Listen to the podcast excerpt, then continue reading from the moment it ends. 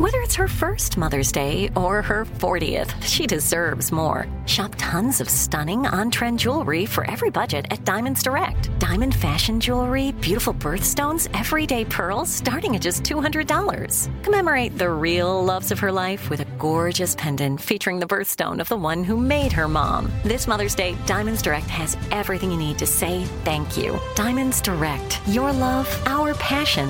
Online at diamondsdirect.com. This is your moment, your time to shine, your comeback. You're ready for the next step in your career and you want an education employers respect. So you're not just going back to school, you're coming back with Purdue Global. Backed by Purdue University, one of the nation's most respected public universities, Purdue Global is built for people who bring their life experience into the online classroom. Purdue Global, Purdue's online university for working adults. Start your comeback today at purdueglobal.edu. When you buy Kroger brand products, you feel like you're winning. That's because they offer proven quality at lower than low prices.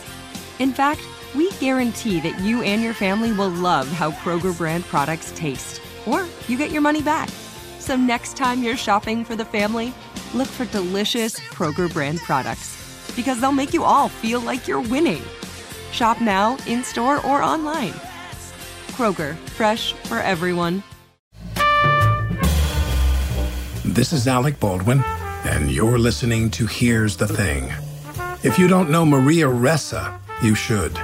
And you will once you watch A Thousand Cuts, a film that will open in theaters and virtual theaters early next month. Maria Ressa is a journalist based in the Philippines. In 2018, she was an honoree when Time magazine's Person of the Year issue focused on, quote, the Guardians and the war on truth, unquote. A Thousand Cuts follows Ressa and tells a shocking story about the struggle for a free press and the crackdown on news media in the Philippines under President Duterte. It's a chilling movie and a cautionary tale. A Thousand Cuts comes from my guest today, director Ramona Diaz. Born in the Philippines, Diaz lives in the United States now. She came to the U.S. for film school at Emerson in Boston. Through her documentaries, Diaz draws deep portraits, and her subjects vary. From well known figures like Imelda Marcos to women who've just given birth at Fabella Hospital in Manila, the busiest maternity ward in the world. I first encountered Diaz's work through one of her earlier films, Don't Stop Believing Every Man's Journey. Don't Stop Believing Every Man's Journey tells the story of how Journey, yes, Journey the band that's created some of the most beloved songs in rock music, needed a new lead singer and ended up finding their singer Arnel Pineda in the Philippines over YouTube. And this was long before the pandemic. Here's director Ramona Diaz. I got this email, this crazy email from actually the consul who was working at the American Embassy in the Philippines. And it was this crazy email about how Arnel had to sing for his visa. It's a funny, funny email. And I never read these emails, but for some reason I clicked on that email. I found myself, you know, I'm like, someone has to make this film. So I called my manager in Los Angeles. I said, Peter, oh my God, you have to read this email. Someone has to make this film. And he, he gets back to me and goes, You got to do it. I said, No, no, I'm finishing this other film. I don't want to do it. And I didn't want to deal with famous people because I just dealt with Imelda Marcos, who sued me, actually. That's another story. I said, I, I, don't have the stomach for it. Um, and the music rights and stuff. Well, one thing led to the other. And then pretty soon, they, I was talking to their manager, John Baruck. Uh-huh. And he goes, Yeah, I'll take it to the guys. I said, Yeah, you have a great story, but, you know, we have to follow him this year. And then uh, maybe like 24 hours later, John Baruck calls back and says, You know, they don't think they have a story. Maybe next year. I said, You don't have a story next year. Right. You have a story this right. year. I'll make a deal with you.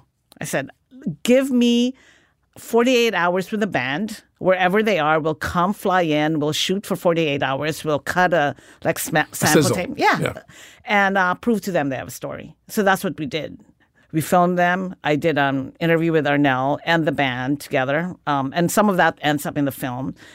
Uh, submitted, and then Irving Azoff saw it, the big manager, mm-hmm. and his wife, and the wife cried, and the wife mm-hmm. said, "You got to do this." So that's how it was done. And of course, you know, access is a um, it's a process.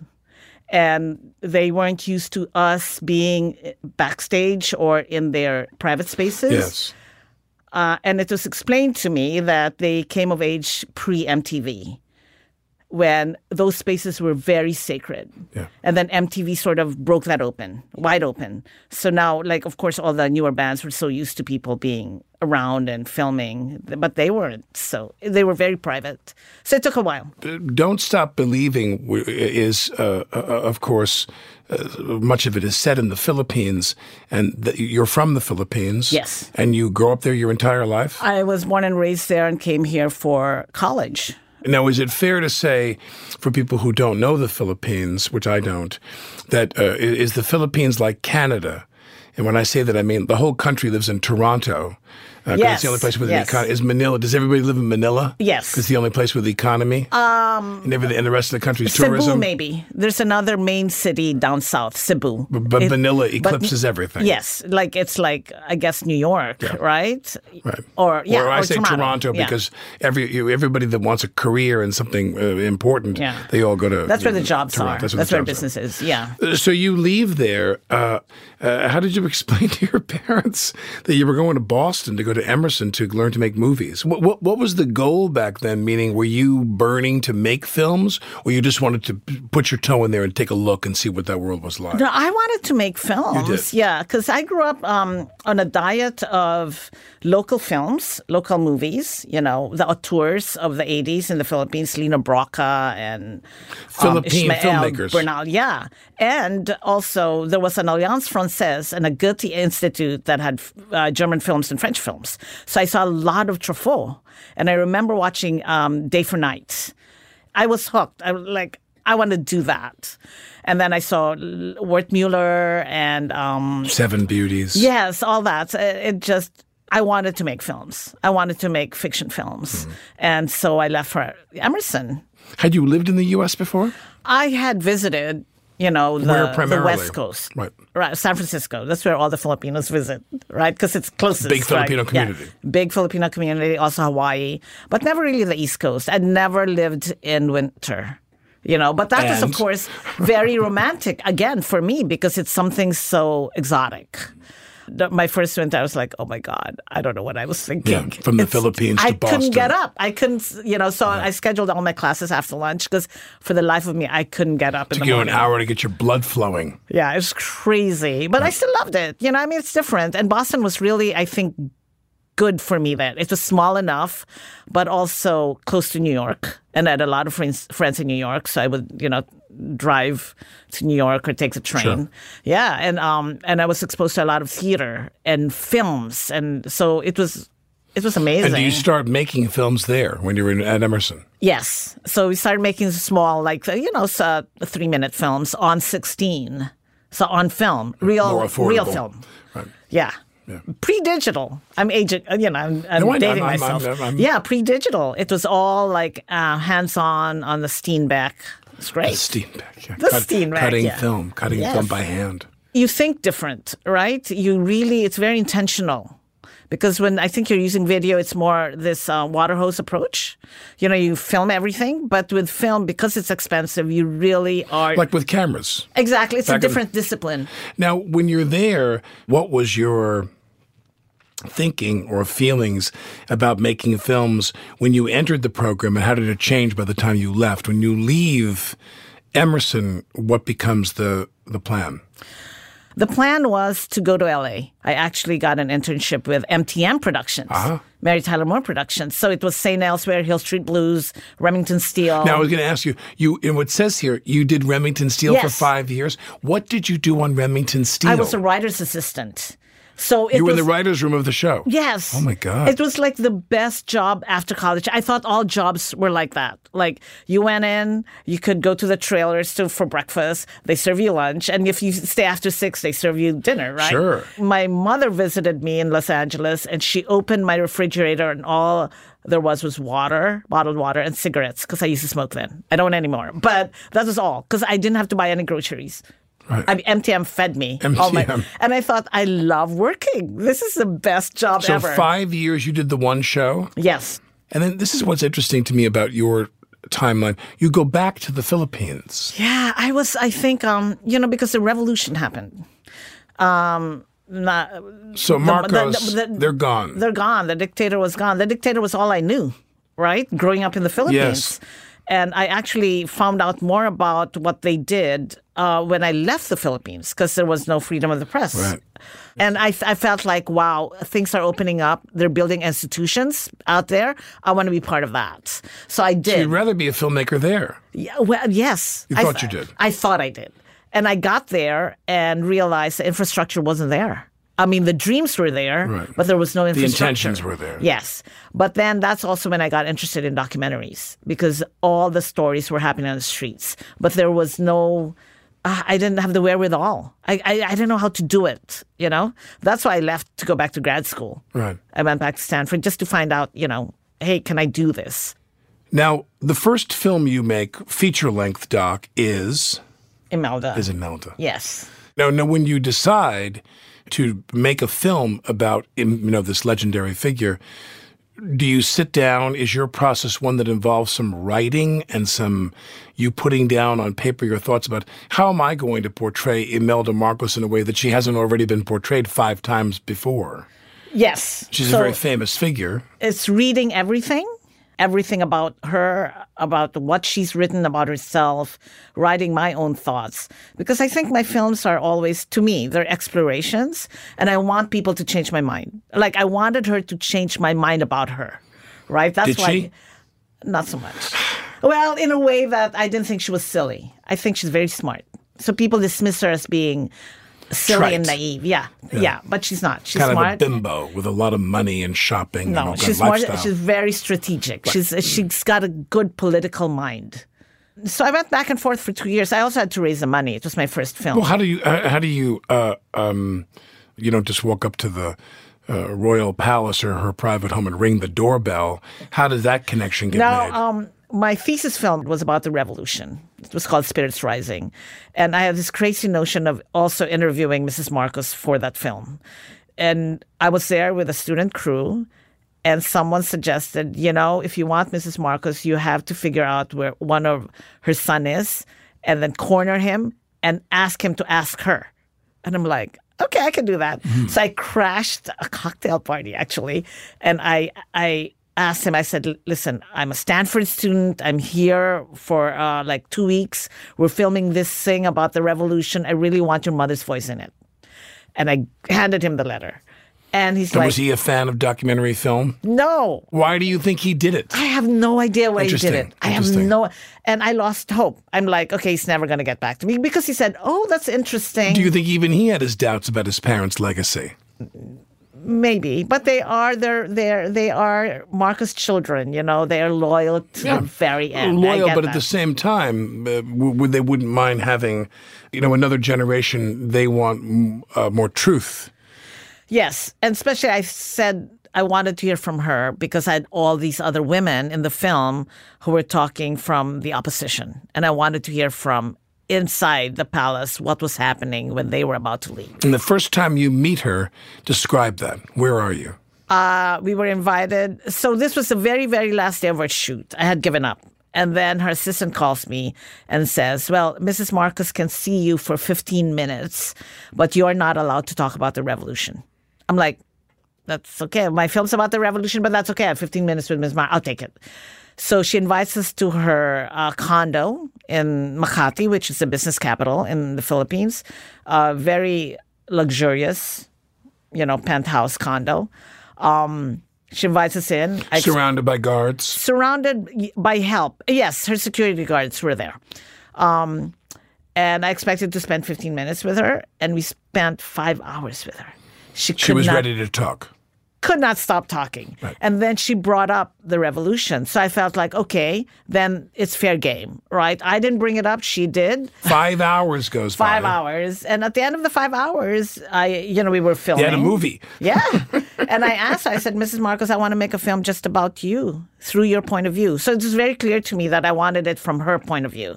Her telling her story before, you know, whatever. And what happened when you told her that? She goes, That's a great idea. me? You want to make a movie about little old me? And Why? I, she, you know, then my, my idea of her was very much Sunset Boulevard, you know? yes. Norma Desmond. Yeah, bingo. In her really wonderful, uh, you know, condo in the sky, but really lonely and wanted to tell her story. And that's why I think she said yes. She wound up spending a lot of time with her. Yes, Hours upon a lot. And she was so, she had more energy than we did. And we were, of course, much younger Yeah. than her. I the mean, camera she could operator's stay, passing out, and like- she's in, she's mid story. she would not sleep. I mean, and, uh every morning, bright and early, she was still she was like coiffed and Yeah. put together well. We're like, oh, That look. Yes, yeah. And did she ever? There must. There must were there any moments where that cracked? Some moments, Such but she was very, um, Very controlled. very controlled. She was very aware. She was very good at being Imelda Marcos. Yes, because for 20 years of their life, you know, of their when they were in power, uh, camera crew followed her, so she was very used to that. There was one time we were entering a restaurant, she and that she, I was entering with her, and she pulled me back. She goes, "You watch. When I enter, there's going to be a lull in the conversation, just a lull, and then it will go." That because I entered, I said, "Okay, Miss Marcos, let's observe that." and we enter, and there is there was a lull. People sort of acknowledged her, and then went on with their life. She goes, "It's always been that way." That's funny. Uh, So w- you, I mean, obviously, she doesn't have any rights or approvals or authorities over the film. No, she no. relinquished all of that to you. She did, um, and so uh, we premiered at Sundance as well in 04. And Did right, you have a Filipino premiere? uh, yes, we And? actually it was a very you know Imelda was the very first documentary that was released theatrically in the Philippines. But um, right before our release in the Philippines, she sued us. She sued my distributors. There was a temporary restraining order in the Why? film because she felt like I sullied her good name and invasion of privacy. Right. But she's a public figure, so invasion of privacy was thrown out, and selling her good name. Well, she's Imelda Marcos, so that was really tough. So the movie, I mean, I'm being glib here, but so the movie didn't kiss her ass enough as far as she was concerned. as far as no see when she first saw it she was okay with it she was like she had some problems with Mm-hmm. What's the harshest thing that you say in the film? Well she talks it's all her words. So she talks about the assassination of ninoy aquino and that they had nothing to do with it because if they would have done it they would have done it in the dark of night not in broad daylight. It's like who does that? So she does i mean she really she hangs herself basically because she that's mrs marcos. So when she first saw the film right before the premiere at sundance um, i had a courtesy screening for her. She had a few problems with it but she knew she didn't have final cut Fast forward six months later, we had a theatrical release here in New York, in, in the U.S. So she, all, all the reviewers, of course, New York Times, L.A. Times, Washington Post, reviewed the film, and they all called it like a pariah, delusional, all that. Suddenly, she saw herself through the eyes of the reviewers and did not like it. So she sued us in the Philippines. That was the only time Where did that go? uh, it was thrown out. And, and we opened so big in the Philippines after that because what she did was she had a, like a news conference every day of the trial. And so we, so much so that people were saying that we colluded with her to make this like a big, a big hit. But we did not. But um, no, it was thrown out. So when you you get sued, the case is dismissed. Yes. And and when you, what's your next film? My next film is about teachers being recruited in the Philippines to teach in inner city Baltimore. Mm-hmm. Because I traveled so much with Imelda. My daughter was growing up. I wanted to stay home. So I really, literally, a film in my backyard. Right. And um, I read the story in the Baltimore Sun that they were recruiting teachers from the Philippines, which was so Why? odd to me. There was a shortage of science teachers because, of course, all the science teachers were going to the suburbs, you know, where they're more well resourced schools. So they were recruiting from overseas, and the Philippines was a hub because we speak English, right? And our educational system is set up like the American educational system because of the 40 years of um, Commonwealth rule. And and so I said, wow. And inner city in Baltimore, something will happen in that classroom. And uh, one thing led to another. Again, I was given access. I asked the public school officials, and they said sure. And I was given like carte blanche access to the schools. I'm not sure they do that now, but um, that was my. We, we no, followed. one's, no one's giving carte blanche to access to journalists and cameras to anybody anymore. no more. Everyone's Yeah. terrified. yeah, so I followed like four teachers during the freshman year teaching in um, Baltimore City. it turned out to be a very hopeful film because these two marginalized groups of fe- people found community mm-hmm. in the classroom. You know, um, it was it was quite something. Where's the money coming from to make both the Marcos film and this film? Public television. Is it? PBS your, your, your tax dollars. Well, I'm, I'm, down with that. I'm good with that. yes. As, as, well as with, with Imelda. Yes. So after the school uh, story and you're in Baltimore, what comes next? journey. I was finishing the learning and um, still tell, tell reeling the from the Imelda. Tell people story. the story. So Journey, um, Journey in 07, they were looking for a new lead singer because Augeri got cancer. cancer. Yeah, uh, or something. He, he could yeah. no longer do it, and um, Neal Schon, who is one of the co-founders of the band, wanted, you know, had heard all the cover bands in the U.S., but wanted something different.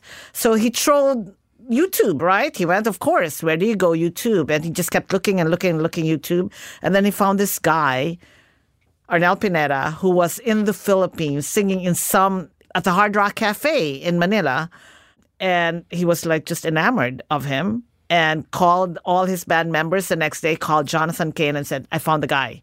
And Jonathan was like, He's in Manila. I don't think so. Yeah. I mean, how can we even bring him He's in? He's in a club in Manila. Exactly. And he, he was not known. Arnel was not a known No. singer. He was not famous at all. No.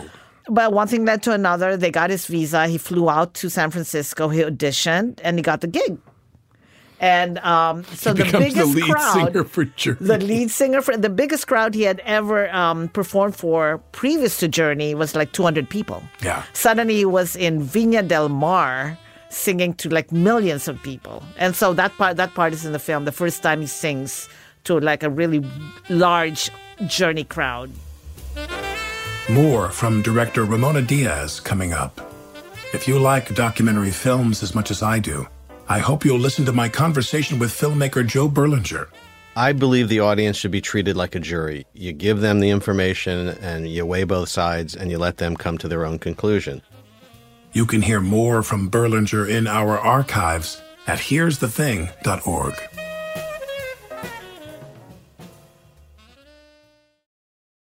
Like many of us, you might think identity theft will never happen to you. But consider this there's a new identity theft victim every three seconds in the U.S. That's over 15 million people by the end of this year, equal to the populations of New York, Los Angeles, and Chicago combined.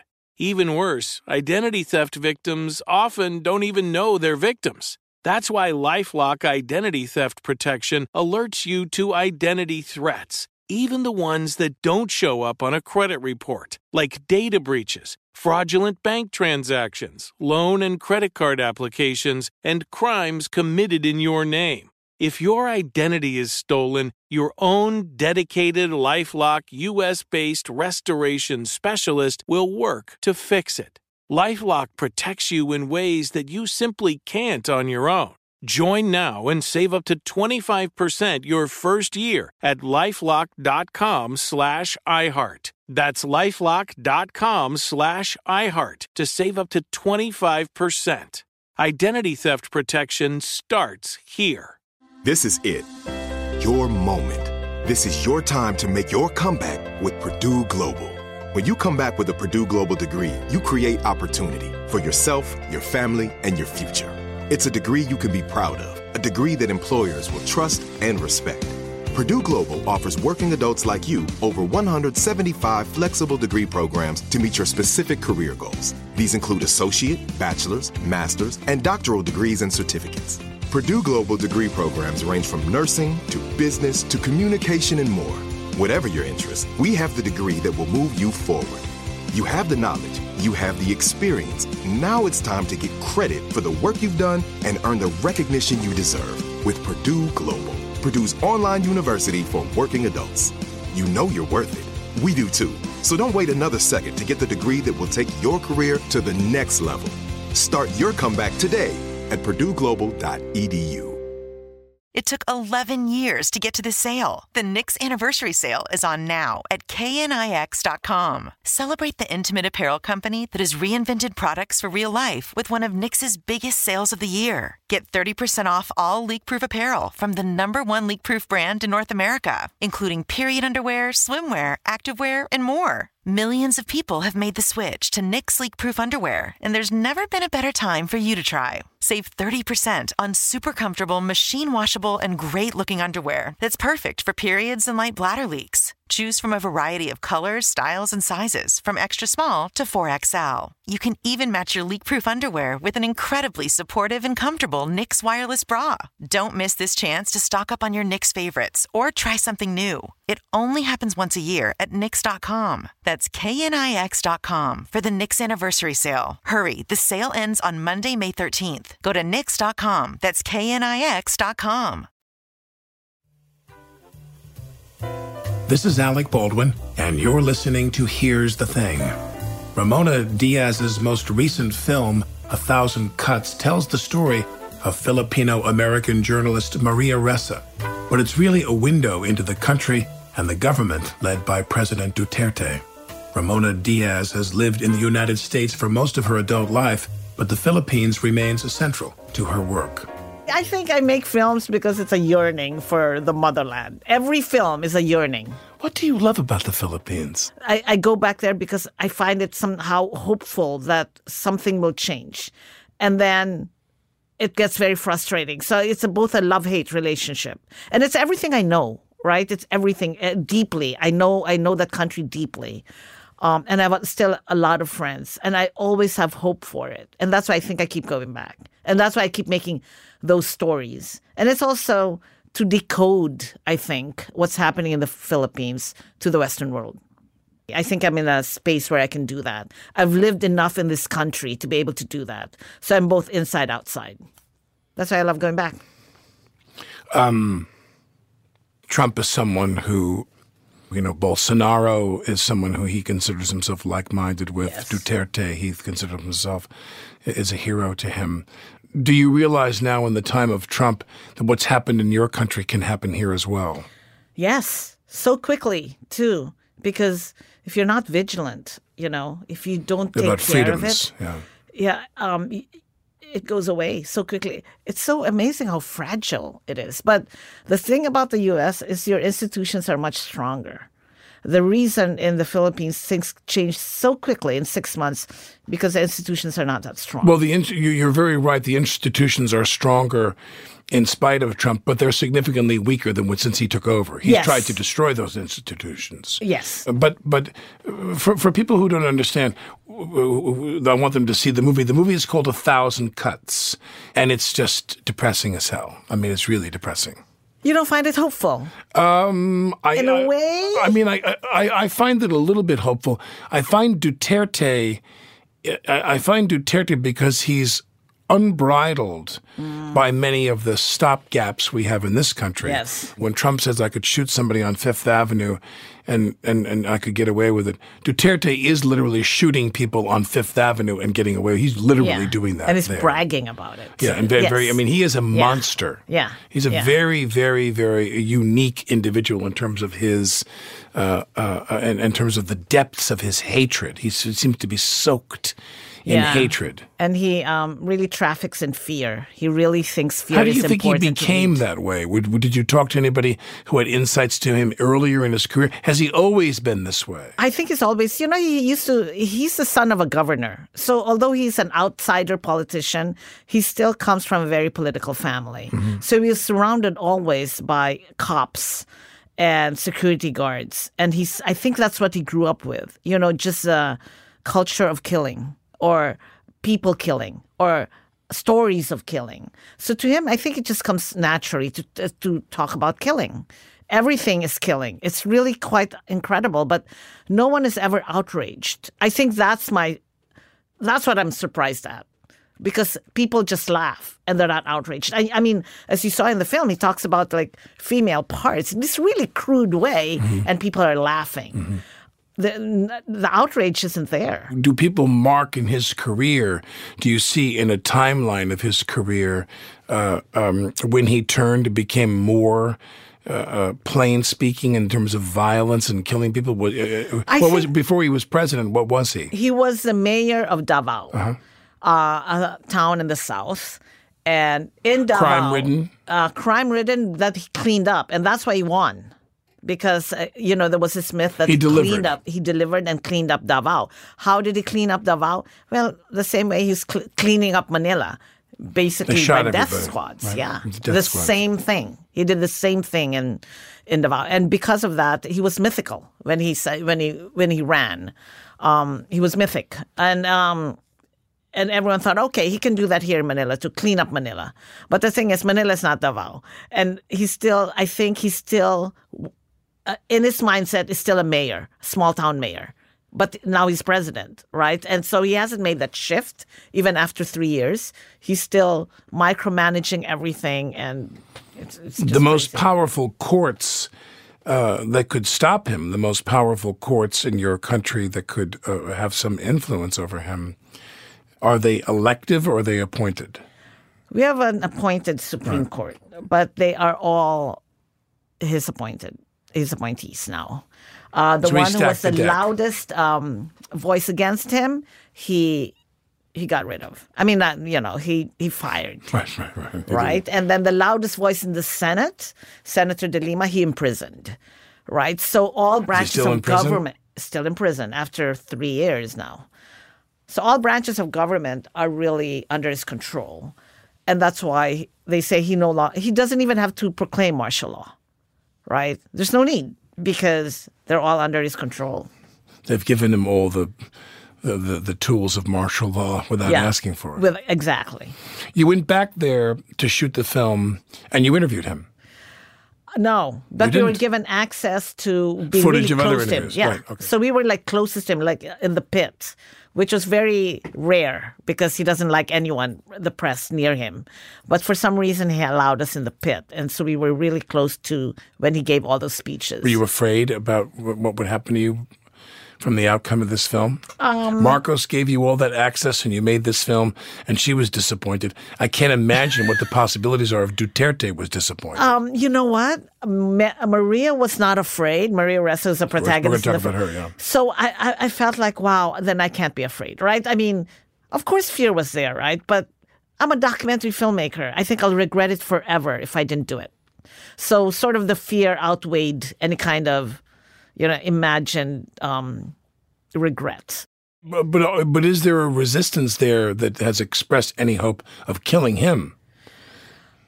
Oh, that's a whole other Right. conversation. But I'm, I'm assuming political assassination has happened in this country. Yeah. I mean, we, we've had Yeah. Um, our political assassination. I'm assuming, I, I wonder if people who really want to save the Philippines. But there's a, he's always imagining coups and and Right. you know uh, coup attempts and coup yeah, He's conspiracy theories. Yeah, He's always poised Yeah. for a coup. he's always poised for a coup. That's Yeah. right. Um, let's talk about Maria Ressa. In the film 1000 Cuts, who is Maria Ressa? Maria Ressa in the film is the loudest voice against speaking up against Duterte. She is the woman who is fighting for press freedom in the country. She's been a journalist for 30 years. She was the face of CNN Asia for a long time. She was head of uh, bureau chief of uh, CNN Indonesia and then CNN uh, Philippines and then uh, went on her own and founded Rappler, which is a completely like digital news site in the Philippines. And when Duterte became president, they were the first ones to really question the drug war and the numbers. And They're like the- Intercept. yeah, exactly. Yeah, Yes. Very, very muscular truth seekers. Yeah. Yes, and they and Duterte was not happy, and in turn, Duterte is threatens her with eleven cases just to shut her up, and yet she does not stop. She just speaks up. So they he went after them and start, tried to shut them down, and has filed eleven cases against Maria, all stemming from tax evasion and anti-dummy. Messing with her. Yes, basically. So because they question it, I mean, they're the loudest voice against um, Duterte because the opposition is really uh, fragmented and not not very, you know, not very effective these days. And so, what? And did, did you get an impression? I'm I'm I'm, I'm sure you did. Uh, but I want to ask: Did you get an impression when you were interviewing Maria? Why does she do what she does? What's her she always says that raison? she always says that she has no choice. Like the baton was passed to her, and she has to do it. She has to stand up. It's a duty. Yes, right? She can't not do it. Just like I can't not make the film, right? Because I think the regret, but you have to do it. You have to speak up. Because as a journalist, then what do you stand for if you don't speak up during these times, right? When you really have to fight. So she feels like she has no choice. But we all know we all have choices. We just make the choice that we feel we can um, uh, not regret, right? What's interesting to me, what's unusual about Maria Ressa, I never met Gandhi. I don't think I've ever actually watched actual footage of the real Gandhi. I might have. I only know Gandhi as he was portrayed in films and so forth, Ben Kingsley. Maria Ressa has what I imagine is a Gandhi esque level of patience and tolerance. You never see them get to her. Never. She never lets it get to her. She has the most unimaginable level of self control I've seen in a human being in my lifetime. and it's genuine. Right. Right? Because we spent so many hours with her. We thought, ah, you know, it's some it's genuine because she feels like it's counterproductive to go down that road. She has a job to do. She's gonna do it. She's so self actualized in that way. It's, it's mesmerizing. yeah, it is. And that's why I think the camera loves her. her. Yeah, they mess with her so much, and she's like, "Hey, what do you want me to do? You want to see these papers? Sure, okay. You're gonna arrest me? Oh, okay." You never see her act out or or or, or Which is a problem take the bait. sometimes because she I'm like, oh my God, do people will people really get that she's in trouble because she's smiling too much? But then I guess people do. That's her that's what she is. And I think that's part of the the charm and part of sort of this irony and the tension between what she is and what's happening to her really works. When you showed Maria the film, what did she think? She'd been on camera a lot of her life, so it wasn't Yeah, she was overwhelmed. She, you know, people are, I think, are always surprised when they, when they see themselves in that situation because they never, they always forget what you capture, right? Because we were with her for months and months and months. She had no idea how we were going to put it together. And as a journalist, she tried helping us. You know, it's like, do you want to do this? Do you want? And we're like, no, no, no, no. You do what you want, and then we'll just follow you. This is what we do. We, we're not journalists. You do something different. We do something different. So when she saw it as a whole, she was like, oh my God, you captured everything. I'm like, yeah, because we were with you. And I think seeing it as a whole just brought her back to those moments that she hasn't really had time to reflect on. And so I think it was really powerful, especially when she saw at Sundance with like the whole crowd. No, no. For you, describe, if you will, what's it been like for you as a woman making films? What's been you the unique challenge for the, about that?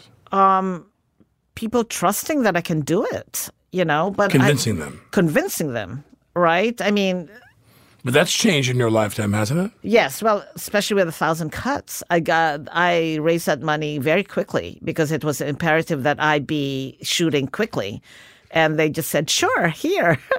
well, no, I make it sound so easy, but it was like a whole here, just go and do it, and here's the whole entire ba- budget, whatever we asked for, which was a first for me. My God, yes, it was a first, and I'm like, I want to make movies with you. I want to work for you.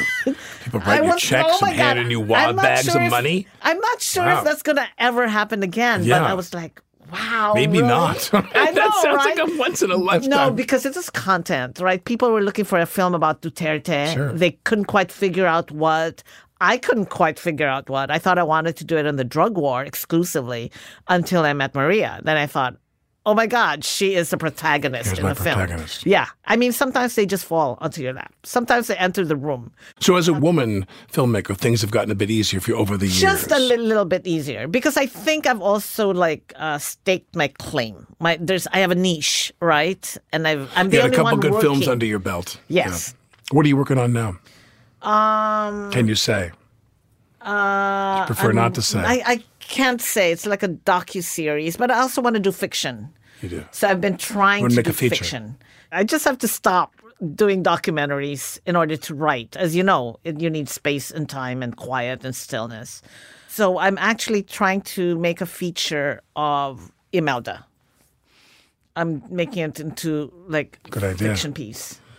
There's a lot there. Yeah, and and You wouldn't be able to get that job done in two hours, I don't think. Seriously, I mean, that could be maybe a, right. a streaming series. But um, Don't Stop is being um made into a fiction narrative. Into a narrative film, yeah? by Jon Chu. Oh, I didn't know that. Yeah, at uh, Universal somewhere. Yeah, So now we're gonna Universal. now we're gonna have to have, or I I should say, now they're gonna have to have a talent search to find exactly. the kid that was the subject of the talent search. it's very meta. Casting is ongoing, I'm told, in case anyone out there thinks this might be their calling. Ramona Diaz's latest film, A Thousand Cuts, will be out in theaters and virtual theaters on August 7th. I hope you'll make a point to see it. This is Alec Baldwin, and you're listening to Here's the Thing.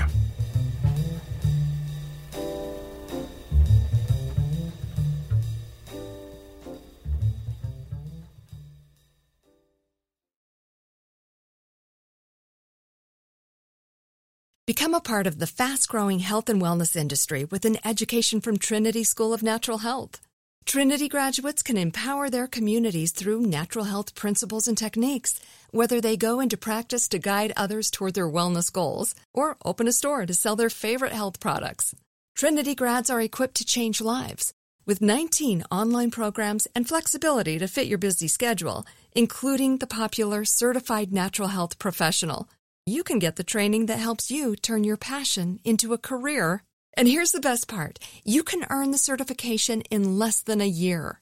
From herbology to naturopathy and health coaching, Trinity allows you to make a meaningful difference by helping others live healthier, happier lives. Don't wait any longer to pursue your passion for natural health. Enroll today at trinityschool.org. That's trinityschool.org.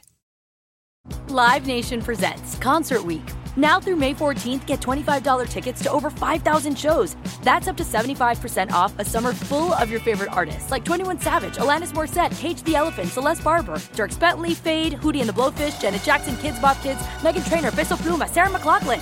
Get tickets to more than 5,000 summer shows for just $25. Until now through May 14th.